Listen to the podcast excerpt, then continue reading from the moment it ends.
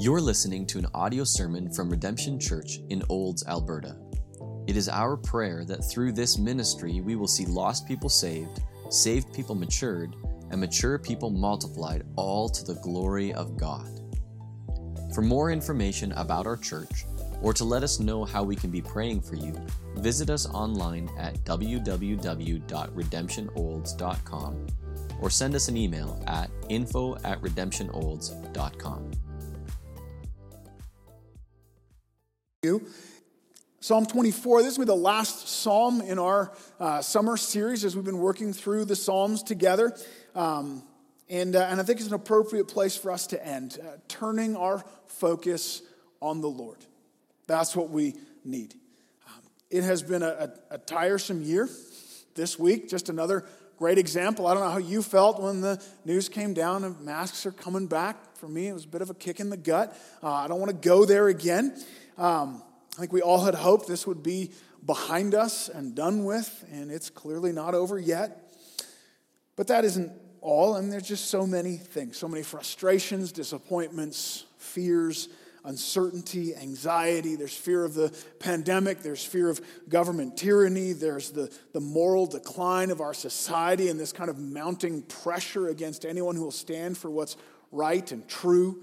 Now there's unrest in Afghanistan and a pending election, and it just seems like one thing after another. And on top of that, all of our personal lives are filled with frustrating, stressful relationships or illness in ourselves or those that we love. It's all around us. Um, I made the case back in June as we started into the Psalms that the, the overarching theme of the book of Psalms uh, is how to be blessed, how to know God's blessing, His joy, fulfillment, happiness.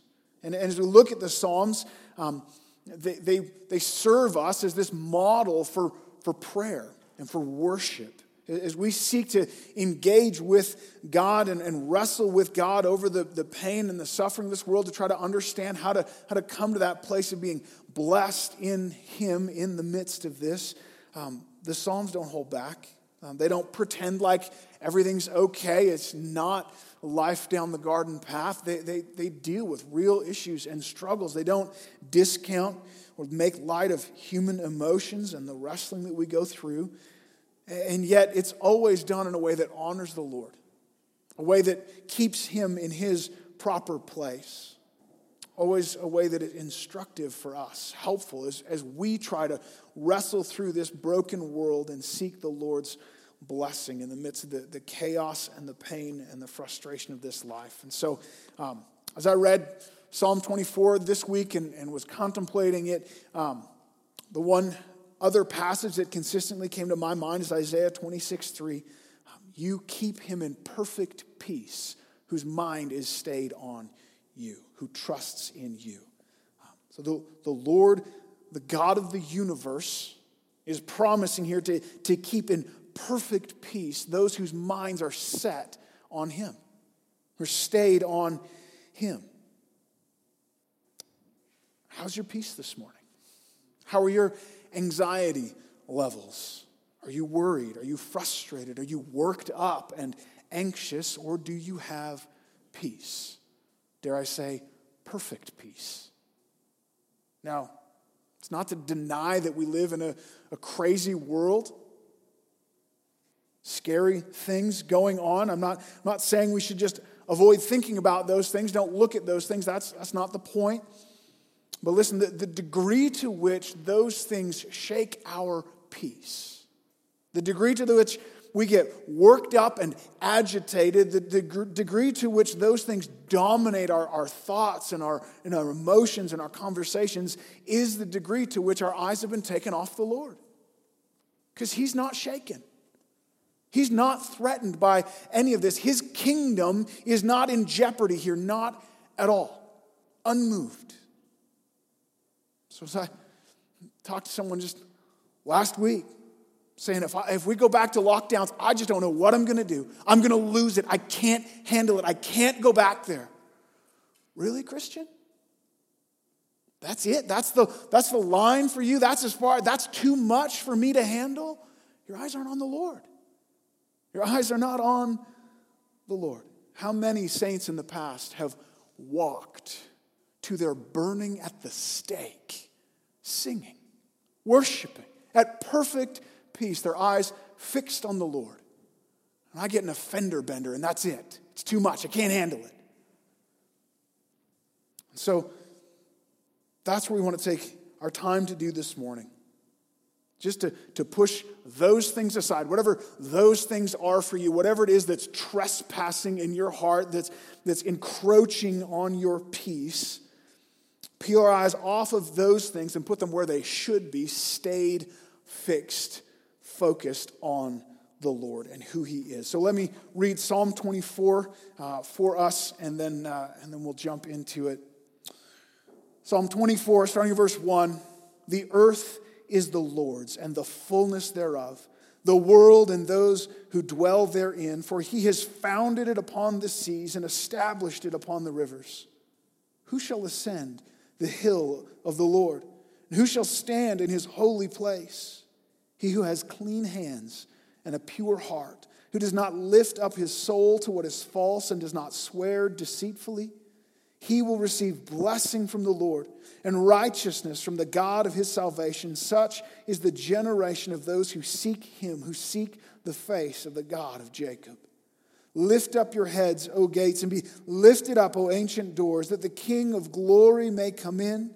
Who is this King of glory? The Lord, strong and mighty, the Lord, mighty in battle. Lift up your heads, O gates, and lift them up, O ancient doors, that the King of glory may come in. Who is this King of glory? The Lord of hosts. He is the King of glory. Would you pray with me? Father, you know our hearts. You know our weakness. We are so easily shaken. We are so easily focused on the things of this world. God, take this time now. Set our eyes on you again. Refocus our hearts. Restore our peace as we look to you. God, I pray that you would be at work in me now as I seek to, to proclaim your truth faithfully. God, would you let my words be true? If there's anything I've thought or prepared that is not of you, that is not of your word, God, let those words fall to the ground. God, uh, be at work in all of our hearts as we come together under your word. God, would you encourage us? Would you um, build us up? Would you help us to see more clearly today than ever before um, your glory and your majesty? We pray in Jesus' name. Amen. Looking at Psalm 24, verses 1 and 2, I think the first thing we see here, as we look at the Lord, we, we ought to respect him as sovereign respect him as sovereign. The earth is the Lord's, it belongs to him. And not just the earth, but the, the fullness thereof. Everything in the earth is his. And then he pushes that one step further. Not just everything in the earth, but the world and those who dwell therein, every person on the earth. As humans, we, we get pretty high on ourselves, um, our own personal freedoms, our individual rights, my autonomy. We, we set up kingdoms and authority structures. We try to rule those around us, whether we're a king or a father. We, we, we want to have control, we want to rule. But the truth is, you don't even own your own self. The earth and everything in it and every one in it belongs to him. It's his. And why? How does he have this, this claim? What, what right does he have to make this claim of ownership? Well, because he made it. He founded it upon the seas. He established it upon the rivers. He's, he's speaking particularly about the, the habitable land of the earth, and he's saying um, God put it there. The land itself and everything on it belongs to him because he created it. And the one who creates it owns it. Now, a group of scientists got together, finally uncovered the secret of, of creating life. And they went up to God and said, Look, God, we are as smart as you. We are as powerful as you. We've got this figured out. We have figured out how to make life out of dust just like you did. God said, Oh, that's interesting. Show me. So the scientists reached down and scooped up a handful of dirt, and God said, No, no, no. Get your own dirt. Right? Everything we've ever done as humans is just reorganizing what God has created. Right? It's just, it's just forming and reshaping what He has put there. As we learn about the, the properties of different things in this world and how they interact, and we, we make these amazing discoveries, and, and every time we think we've, we've found something so astounding or we've, we've made something that's so amazing, God's sitting back going, Oh, you finally figured that one out, did you? I mean, there's so much more, but yeah, that's pretty neat. Good for you. And even those things, we only come to that on the intelligence and the understanding that, that He gave us because He made us. We have no true autonomy. We have no authority. There's nothing that we've made that belongs to us now. It's all from God, including our very selves. So even the, even the rulers of this world, the mightiest of kings. Romans 13:1 tells us there is no authority except that which is from God. And those that exist have been instituted by God. All authority is merely a borrowed authority. God is still over it, He has given it, He is governing it. As this world feels like it's spinning out of control, immorality and, and evil is, is broadly accepted, now even being legislated by governments, God's still in control. He's still sovereign. He is still standing above all of it. He created the earth and everything in it. It's His, and He's, he's over it. Proverbs 21 1 the, the king's heart is a stream of water in the hand of the Lord. He turns it wherever He wills. Look at Isaiah 40. Listen to the way the Lord speaks of the, the rulers of this world. Do you not know? Do you not hear? Has it not been told you from the beginning? Have you not understood from the foundations of the earth? It is he who sits above the circle of the earth, and its inhabitants are like grasshoppers, who stretches out the heavens like a curtain and spreads them out like a tent to dwell in, who brings princes to nothing and makes the rulers of this earth as emptiness. Scarcely are they planted, scarcely are they sown, scarcely has their stem taken root on the earth, that he blows on them and they wither, and the tempest carries them off like stubble. God's not threatened. He's not challenged. Um, Psalm 2. I just want to flip back a handful of pages. Listen how the Lord speaks of the rulers of this world. Psalm 2, verse 1 Why do the nations rage? The peoples plot in vain. The kings of this earth set themselves up. The rulers take counsel together against the Lord and against his anointed, saying, Let us burst their bonds apart and cast away their cords from us. Isn't that today? The rulers get together and say, We don't need God. We're going to put all that God stuff away. We rule now. Listen to the Lord's response. He who sits in the heaven laughs. The Lord holds them in derision. He will speak to them in his wrath and terrify them in his fury, saying, As for me, I have set my king on Zion, my holy hill. The day will come when the Lord will stand up and go, No, no, you thought you were mighty and powerful, and he will terrify them in his wrath. The great kings of this world will piddle a little bit as they shake before him. He's sovereign, he's over it all. Listen to the words of Jesus. In the face of his own crucifixion, Pilate is standing there. Pilate said to him, Will you not speak to me? Do you not know that I have authority to release you and authority to crucify you? Jesus answered him, You would have no authority over me at all unless it had been given to you by the Father. Sure, crucify me, but, but you have no authority. God is over all of this. He's over it all. And that includes government powers, but it also includes each of us. It also means that you are not an independent, autonomous, self governing person. God made you, and He owns you. You're His. Now, that truth is simultaneously as offensive and contemptible to the proud as it is comforting and uplifting to the humble. You want to know the blessing of the Lord? You want to have joy in Him? Humble yourself before the Lord. Give up on trying to rule yourself, trying to fight with Him over authority. Lay down this illusion of your own rights, your own personal autonomy, and, and accept His authority. Resist the temptation in that to think that you're doing God some favor, right? By bending your will to Him. Oh, God, look how, how much I'm giving you. No, no, He already owned you. You're just recognizing what has been true. And rest in the fact.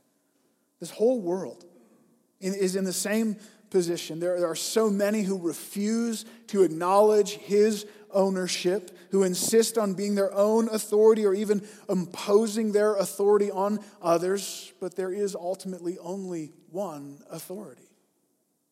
Respect him as sovereign. Secondly, revere him as holy. Revere him as holy. Look at verses 3 and 4. Let me read them for us. Who shall ascend the hill of the Lord? And who shall stand in his holy place? He who has clean hands and a pure heart, who does not lift up his soul to what is false and does not swear deceitfully. This is the, the inevitable outcome of verses 1 and 2. Um, the Lord has made the earth and he made us, and we're his, and yet we don't act like it. We don't live that out. We live as if we are our own. We don't follow his laws in humility. We decide to make our own laws, to go our own way. We decide what's right. And it's not even just about obedience, it's also about honor.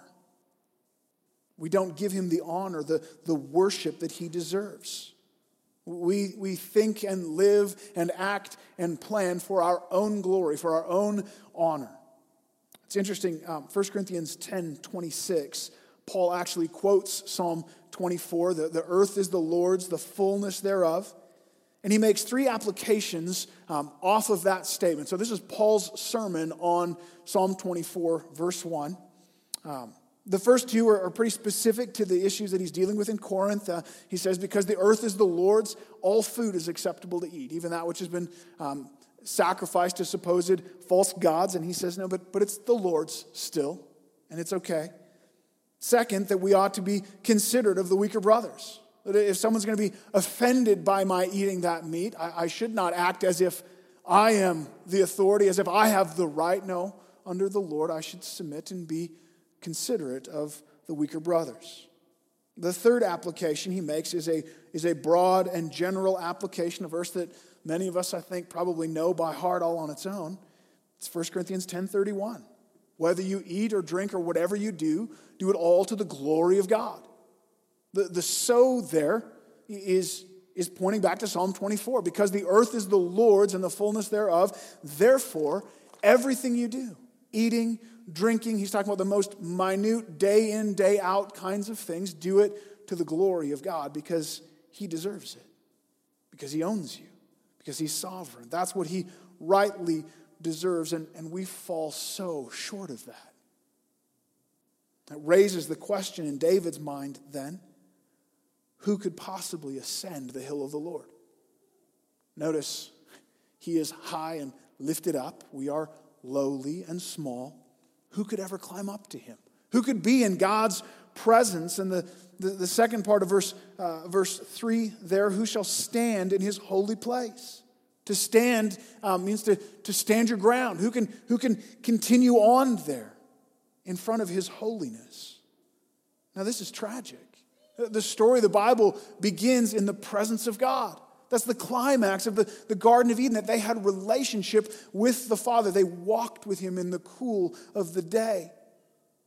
And once they sinned, once they rebelled against his authority, eating that fruit that he commanded them not to eat, they were cast out of the garden. They had decided, no, I will be God. I will, I will put out my own authority and I will decide what's right and wrong. And God cast them out, out of his presence. Tragic as that is, it was an act of mercy. because God is holy. He, he is the very embodiment of, of justice. Sin is, is an abomination to him. He will not tolerate it, he cannot tolerate it. Deuteronomy 4 24, Moses is warning the people of Israel against their worship of false gods and idols. And, and he says, Be careful, for the Lord your God is a consuming fire, a jealous God. These are terrifying words. You ever stuck your hand into a roaring fire? I'll bet not for very long. That's, that's his picture. That's Moses' description of what the presence of God is like for a sinner, for something that is unholy to be in the presence of perfect holiness. Verse 4 tells us who can stand in his holy place? Well, the one that is holy, the one that has clean hands and a pure heart. And then in typical kind of Hebrew poetry fashion, uh, he repeats himself in different words. He first said it in the positive, clean hands and a pure heart. Then he says it in the negative, the one who doesn't lift up his soul to what is false and does not swear deceitfully. So to lift up your soul is to entrust yourself to, to worship, to, to give yourself to. Psalm 25, the very next psalm, opens up with, with David saying, To you, O Lord, I lift up my soul. O my God, I trust in you. So those who trust in and, and seek after, give themselves to what is false, they will not stand in the presence of the Lord. In, in David's day, that might have looked like literal idol worship, false gods. Um, but that's no less true of those who give themselves today running after worldly things. Fulfillment in comfort, in alcohol, in cars, in sports, in Netflix, in self indulgence. Instead of seeking after and trusting the Lord as our joy, um, we go running everywhere else. In Paul's words, Romans 1:25, we worship and serve created things rather than the creator. David deliberately speaks here both of inner and outer purity, the hands and the heart, or the soul and the lips. Um, there are those who so quickly say, I don't always do the right thing. My, my outward acts aren't always good, but my heart is in a good place. I'm sincere. My, my heart is pure. It just, I just don't always do the right thing. I don't have that, that outward morality, but I have faith. James 2:14, James asked the question, what good is it, my brothers? If someone says he has faith but does not have works, can such a faith save him? And, and his answer is a resounding no. No, it cannot. He goes on in verse 18 to say, um, But someone will say to me, You have faith, I have works. Show me your faith apart from your works, and I will show you my faith by my works. He's saying true faith, a true inner purity, shows itself outwardly, it makes its way out. On the other hand, there are those who would say, Look at my works. Look, I go to church and I see me donating money, see me standing up and, and praying out loud so everyone can hear, see me helping people. Look at all these outward things that I do, but their heart's not pure. They're, they're filled with selfish ambition and, and pride. They're not doing it for the glory of God. They're like the Pharisees, of whom Jesus said, Matthew 23 25, Woe to you, scribes and Pharisees, you hypocrites! For you clean the outside of the cup and the plate, but the inside is full of greed and self indulgence. Outward morality and inward religion of the heart, if they're, if they're separated from one another, they're meaningless. It must be both purity of hands and the heart. Revere God as holy. Understand the only person that could ever ascend to Him, who could ever stand in His presence, is the one who is Himself holy. And to those who are not, He's like a consuming fire. He is dreadful and terrifying he will cast them out into hell, into judgment. And you say, well, what right does he have to do that? How can he judge me? Well, he made you, you're his. Now you might be thinking, I thought this was supposed to give me peace. This is not very peace giving. Um, this is causing me more anxiety. I thought fixing my eyes on Him would help. This is stressful. You're right. But at least now you're worried about the right things. At least now you're, you're, you're worried about something that matters. Listen, let me just throw a couple verses at you here. John 16 33, Jesus said, In this world you will have tribulation. Job 14 1 and 2. Man who is born of a woman is few of days and full of trouble. He comes out like a flower and withers. He flees like a shadow and continues not. 2 Timothy 3 1. Understand this in the last days there will come times of difficulty. Down in verse 13, well, evil people and impostors will go from bad to worse, deceiving and being deceived. 1 Peter 4:12. Beloved, do not be surprised at the fiery trial when it comes upon you to test you as though something strange were happening to you. You get the picture? Life will be hard.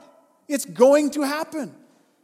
It will be fraught with, with trials and fires and difficulty. Spoiler alert, nobody makes it out alive. Right? Unless Jesus returns, 100 out of 100 of us are going to die. Why are we so surprised by that? Stop wringing your hands and wondering, oh, maybe things are going to get worse. I don't like where this is going. It's going to get bad. Maybe it will. No, it will. It is bad and it's getting worse. The question is not, will you die? The question is, what will you find when you get there? Hebrews 9 27, just as is appointed for man to die once, and after that comes judgment. You will be in the presence of the Holy God. Will you stand? Yeah, this life will be difficult and there will be trials, and evil people will go from bad to worse, and wicked, corrupt governments will do wicked and corrupt things, and diseases will come and go and then you will stand before the holy God? That's the question that is worth being troubled over.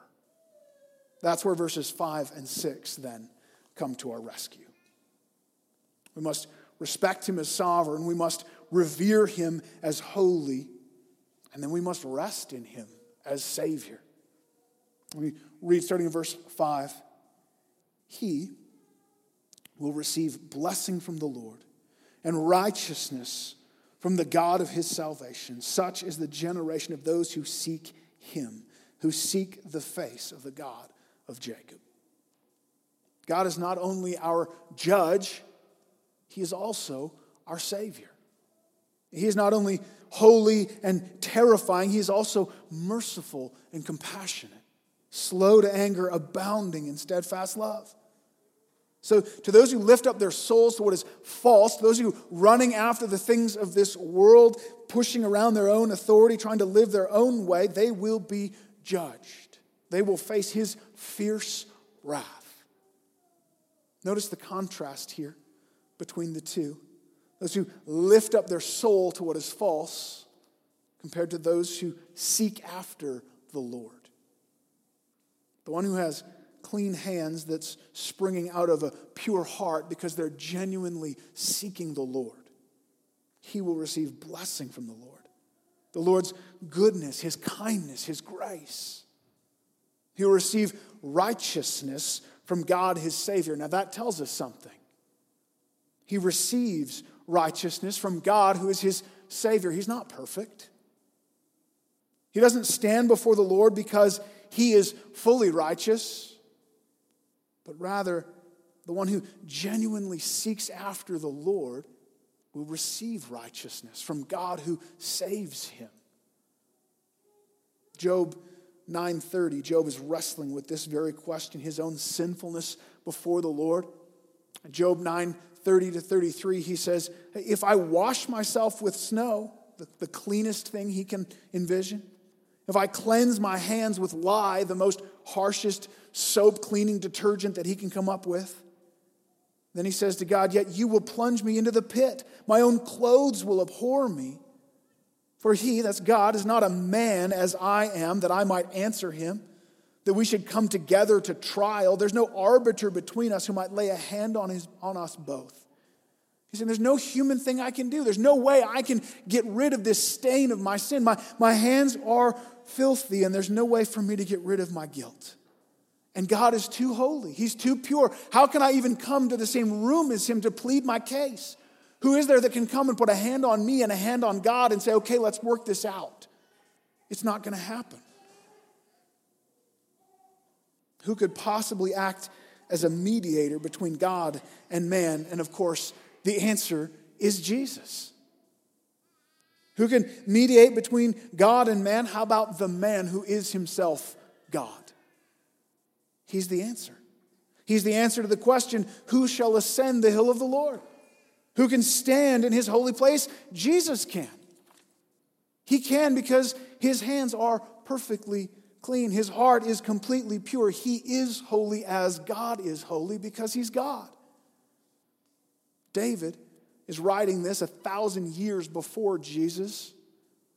He doesn't know exactly how God's going to bring this about, but he knew the promises. He knew that God would give righteousness to those who sought him. He knew that he would save them from their sin. Now, after Jesus has come, looking back, we, we kind of have the rest of the picture painted in for us. Job says, How can I wash myself? How can I remove my sin? How does this work? This is impossible. Now, listen to Paul writing in 1 Corinthians 6 9 and 11. Do you not know? The unrighteous will not inherit the kingdom of God. So, unrighteous, that's us. Do not be deceived. Neither the sexually immoral, nor idolaters, nor adulterers, nor men who practice homosexuality, nor thieves, nor greedy, nor drunkards, nor revilers, nor swindlers will inherit the kingdom of God. That's sinners. They will be cast out into judgment. But listen to this. And such were some of you. But you were washed, you were sanctified, you were justified in the name of Jesus Christ and by the Spirit of our God. Soap's not going to do it, right? It's not going to work. Snow's not going to work. There's one thing that washes the stain of sin it's the Lord Jesus Christ. God gives us righteousness, not, not by what we have done, but by the death of Jesus Christ in our place. Seek after him with a, a pure heart and clean hands and resting in him as God our Savior. No matter what this world throws at us, no matter what's coming around the bend, what trials may come, our sin before a holy God is our biggest problem by a factor of 10,000. And Jesus is the answer, the only answer, and, and the glorious, complete, and sure answer. And if, if that question is settled, if we know that, that in Christ we too shall ascend the hill of the Lord, shall stand in his holy place, covered in his righteousness, washed in his blood, we can face anything. This world becomes so insignificant. Romans 8, 18, Paul says, I consider the suffering of this present time, and oh, Paul knew suffering. The present suffering of this present time are not worth comparing to the glory that's to be revealed. Pale, weak comparison. A couple years ago, my wife and I were blessed with a, a trip to um, Dominican Republic. Um, all expenses covered once we got there. And, uh, and so, um, man, we, we were so excited. But the flight there, I don't know if you've ever tried to fly to the Dominican Republic, um, but it was miserable. I mean, we, we were crammed on and split up into this terrible little plane, and then we landed in Montreal um, at like, I don't know, midnight, and our flight didn't leave till I think four the next morning. And Montreal is the only airport that I know of that kicks everyone out. You, you can't stay in the gate area where the seats are, you have to go out of security. And so we're spending our night with 150 people trying to sleep on our luggage on the floor out in the front doorway of the airport. I didn't care. It's okay. I'm going to the Dominican Republic. I don't need to sleep here. I'm going to sleep on the beach tomorrow. I'm going to be pulling up to the buffet. And, and like the, the destination makes the trip worth it. I, I'm not too bothered if I know where I'm going. We need to rest in Him as Savior, to know what lies ahead. And if, if my sin is covered, if my eternity is secure, then, then hey, bring some bumps along the road. We need to respect Him as sovereign. We need to revere Him as holy, rest in Him as Savior. And then finally, the, the climax of this passage rejoice in Him as conqueror. Listen to verses 7 to 10. Lift up your heads, O gates. Be lifted up, O ancient doors, that the King of glory may come in. Who is this King of glory? The Lord, strong and mighty, the Lord, mighty in battle. Lift up your heads, O gates, and lift them up, O ancient doors, that the King of glory may come in. Who is the King of glory? The Lord of hosts. He is the King of glory. Uh, the picture here is a, a mighty king returning victorious from battle. And the cry goes out as he approaches the city Open the doors, fling the gates wide. Our hero has come back. Let him in. Many have tried to fit this verse into the historical context of Israel, but, but there's nothing this grand. There's nothing this big. Verse 7 talks about these, these gates that are to be opened, and they're, they're ancient doors. The better translation might be everlasting doors. There are no everlasting doors in Israel. There's no everlasting doors in this world. This is a, a picture of heaven and the heavenly celebration. And notice who is it that is returning from battle? He's called the King of Glory. What a title for emphasis and just to kind of heap worship upon worship, the, the question is asked twice Who is this King of glory? Like, tell me again. It's the Lord. Lord, there you'll notice, all caps. We've talked about this a few times. That's, that's Yahweh. I wish they would just translate it Yahweh. That's his personal name, the I am, strong and mighty. Yahweh, mighty in battle. In verse 10, again, who is this King of glory, Yahweh of hosts? The, uh, the hosts there speaks of, of armies. Have you ever wondered as we're singing um, that great hymn by Martin Luther, A Mighty Fortress is Our God, and there's that one line in, in verse 2 Lord Sabaoth, his name, from age to age the same. And you're like, I don't even know what I'm saying here. Um, that's it. You're just speaking Hebrew. Um, it, it means Lord of hosts, Yahweh Sabaoth, the God over armies. It, speaks of his indomitable strength, his unparalleled power, his conquering of all of his enemies. I love this because this happens so often as you read through Scripture. Here in the Old Testament, these words are clearly speaking of Yahweh, the I am. It is, it's not disputed. This is God Himself. But as we get into further revelation in the New Testament and we begin to ask again, who's that King of glory? Can you more specific? Who exactly are we talking about? James 2 1 says, My brothers, show no partiality as you hold to the faith in our Lord Jesus Christ, the Lord or King of glory. 1 Corinthians 2 8. None of the rulers of this age understood this, for if they had, they would not have crucified the Lord of glory. Matthew 25, 31, when the Son of Man comes in his glory with all the angels or hosts with him, then he will sit on his glorious throne. Who is it that sits on a glorious throne surrounded by armies of angels? It is the Lord of glory, it is the Lord of hosts.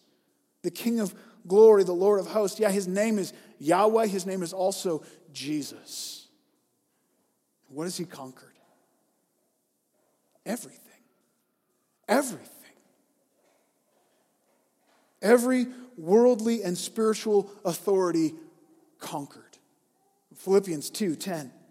So that the name of Jesus, every knee will bow in heaven and on earth and under the earth, and every tongue confess that Jesus Christ is Lord to the glory of God the Father. Every authority, heaven, earth, under the earth, all of it, spiritual, physical, doesn't matter, he will conquer. They will bend to him. But most significant for us, he has beaten and will fully conquer our greatest enemy of death and hell. Our sin will be conquered.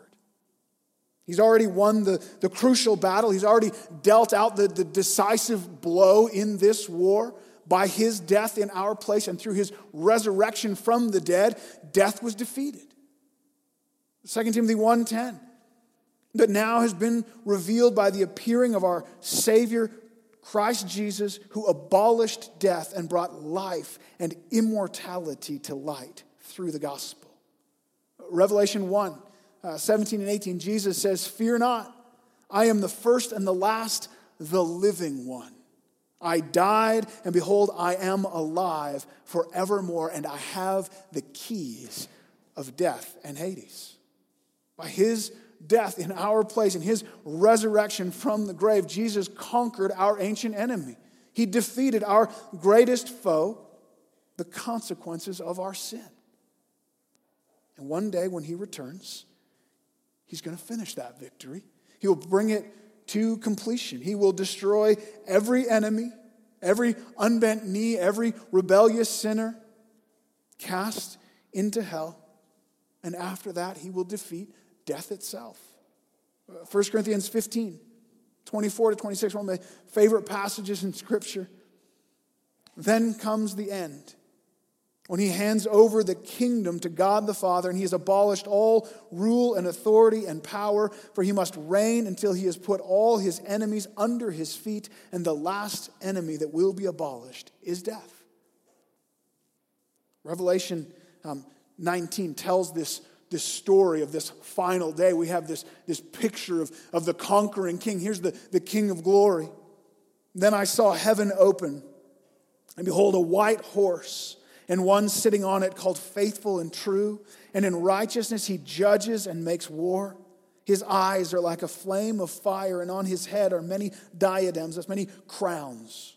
And he has a name written that no one knows but himself. He is clothed in a robe dipped in blood, and the name by which he is called is the Word of God. And the armies of heaven, arrayed in fine linen, white and pure, were following him on a white horse. And from his mouth comes a sharp sword with which to strike down the nations. And he will rule them with a rod of iron. He will tread the winepress of the fury of the wrath of God Almighty. And on his robe and on his thigh are written a name King of Kings and Lord of Lords. That's the King of glory. There he is, mighty in battle, the Lord of hosts, come to destroy all his enemies. And again, those who have not trusted in him, those who have not sought the Lord as their Savior, will be cast into hell. But as the dust settles, his chosen saints, those who trusted him, those who sought him, be finally set free from death, given immortal, uh, incorruptible bodies, no longer plagued by sin, no longer plagued by pain and suffering and illness and death. 1 Corinthians 15 goes on to say, down in verses 54 to 57, when the perishable puts on the imperishable and the mortal puts on immortality, then shall come to pass the saying that is written Death is swallowed up in victory. O death, where is your victory? O death, where is your sting? The sting of death is sin, and the power of sin is the law. But thanks be to God who gives us the victory in Jesus Christ our Lord. This is the fulfillment of what uh, Daniel saw in his vision back in Daniel 7 14. To him, the Son of Man, was given dominion and glory and a kingdom that all peoples, nations, and languages should serve him. His dominion is an everlasting dominion which shall not pass away, and his kingdom one that shall not be destroyed. This is it. This is the, that final kingdom, Christ ruling over us. The words that Handel's Messiah memorialized for us, the words of Revelation 11 15. Then the seventh angel blew his trumpet, and there were loud voices in heaven saying, The kingdom of this world has become the kingdom of our Lord and of his Christ, and he shall reign forever and ever. That's what we're waiting for. That's where this, that's where this flight is going. That's what lies ahead. It's really there. Do you see it? We get so excited about these trips that we've planned. A week in Mexico or a Disney vacation or, or hunting in Alaska, whatever floats your boat. And we, we count down the days and, and, and we look forward to it with anticipation. And if, and if week, work is hard the week before, we're like, whatever, let it pile up. I'm out of here. How much more should we look forward to the coming of the Lord? It ought to fill our thoughts. Every trial, every frustration should be seen in light of this future hope that we have. Rejoice in him as conqueror. That day is coming. When all the turmoil and frustration, all the suffering and deceit, all the, the pain and hardship and wickedness and despair, gone. Death, disease, decay, conquered. My sinful nature with which I continue to battle and fight, wiped out, gone and Christ Jesus the Lord reigning over us. That's what we're looking forward to. That's why Jesus said, John 14, let not your hearts be troubled. Believe in God, believe also in me. In my Father's house there are many rooms. If it were not so, uh, would I have told you that I go to prepare a place for you? And if I go to prepare a place for you, I will come again to take you to myself, that where I am, you may be also. John 16, 33, I've said these things to you that in me you may have peace. In this world you will have tribulation, but take heart, I have overcome the world. Fix your eyes on Him, church. How's your anxiety this morning? What are you fearful of? It's passing, it's insignificant. He is not shaken, His kingdom is not shaken, and the future is sure. Seek Him, trust Him, fix your eyes on him. Respect him as sovereign, revere him as holy, rest in him as Savior, and rejoice in him as conqueror. Would you pray with me? Father, thank you. Thank you, Lord.